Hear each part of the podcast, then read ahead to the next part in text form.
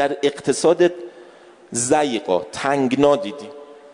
و فی امور که التیاسا در امورات چه مادی چه معنوی پراکندگی دیدی آشفتگی دیدی گره کور دیدی سردرگمی دیدی؟ انزل حاجتک بالله ولا تدع صلات الاستغفار. حاجتت رو بردار ببر پیش خدا و نماز استغفار رو وام گذار لا تدع. نشانه اینه که یعنی ملازمت کن رفاقت کن با این نماز مداومت کن. آیت الله عظما بهجت میفرمودن در نوجوانی این نماز رو از طریق یکی از اساتیدم در نجف اشرف فرا گرفتم. شبانه روزی نبوده که این نماز از من ترک شده باشه ره چنان رو که رهروان رفتن. خدا شاهده چند روز پیش برای یک حاجت مادی خیلی بزرگ پناهنده شدم حرم متحر امام رضا علیه السلام بین طلوعین پایین پا نشسته بودم. عرض حاجتی داشتم محضر حضرت. یک نعمت مادی رو می‌خواستم خیلی استراری و ضروری و سریع و فوری. یه مرتبه یکی از علمای هند از فضلای روحانی سید نورانی هندی اومدن کنار من به زحمت جا پیدا کردن. یه چند باری منو نگاه کرد. یه مرتبه گفت حالا فامیلی ما هم نمی‌دونست. گفت آقای نماز استغفار نماز استغفار از شما پخش شده توی فضای مجازی در سطح جهانی. گفتم یه چنین توفیقی رو بنده داشتم یه باری گفتم. گفت آقا نماز استغفار شما زندگی من رو متحفل کرده. حالا داره امام رضا علیه السلام داره به این عالم بی عمل داره درس میده ها. گفت منی که ایالوارم بچه زیاد دارم. یه خد شهریه خیلی اندک طلبگی امورات من بوده. در نهایت تنگنا و شدت اقتصادی اجاره خانه رو به سختی می افتادم گفت با آغاز نماز استغفار چنان خیرات و برکاتی دیدم. خودم همسرم تمام بچه هایی که به بلوغ رسیده واجب کردم بعد از هر نماز سه نوبت.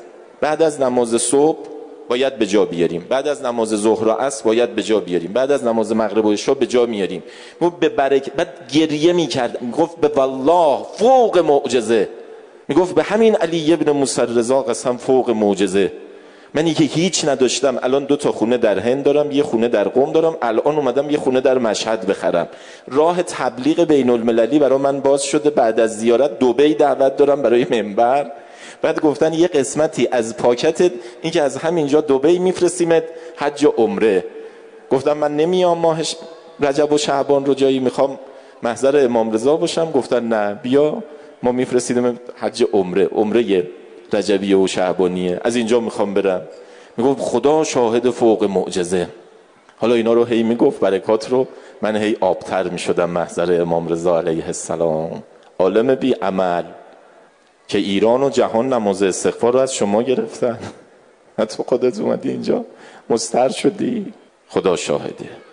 اینا بعد میفرماید انتهای حدیث میفرماید به برکت نماز استغفار یصلح الله لک شأنک کله. تمام شعونات تو رو خدا با خدایی خودش میاد اصلاح می‌کنه. آقا بالاتر از این خداوند رحمان بشود کارگردان زندگی و بندگی ما. نه فقط گشایش های اقتصادی یصلح الله لک شأنک کله. تمام شعونات مادی و معنوی تو خود خدا عهدهدار میشه. حالا این نماز استغفار دو رکعت نماز استغفار به جا میآورم. قربتا الله در رکعت اول حمد و سوره قدر. یا حالا رکعت اول رو میگم عینا در رکعت دوم تکرار میشه. حمد و سوره قدر بعد از سوره ناانزلنا پانزده مرتبه استغفر الله.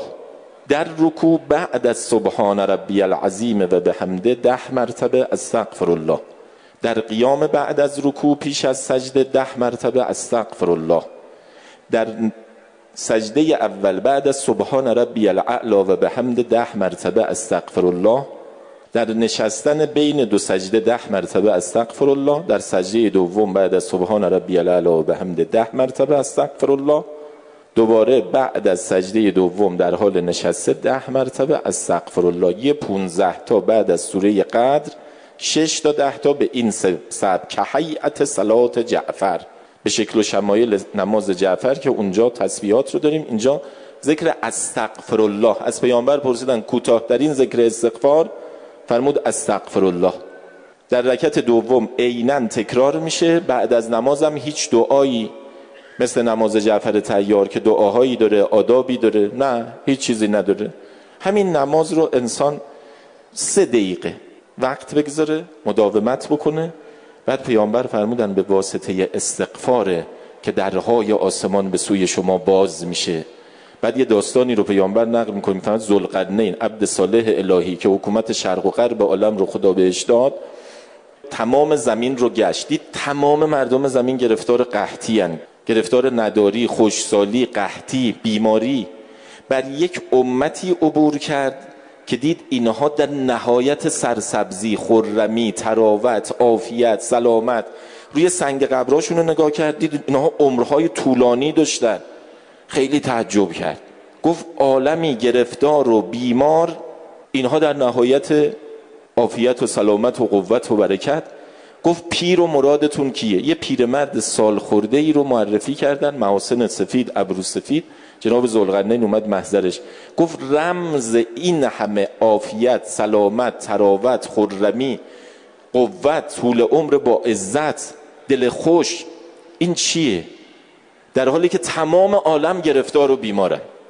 فرمود انا قومون. حالا پیامبر میفرمود انا قومون. لا نقفل عن الاستغفار ما امتی هستیم که از استغفار قفلت نمی کنیم نکتش می‌دونی چیه؟ امتی هستیم که از استغفار قفلت نمی کن. یعنی از استغفار دست جمعی از استغفاری که همه امت استغفار بکنن لا نقفل عن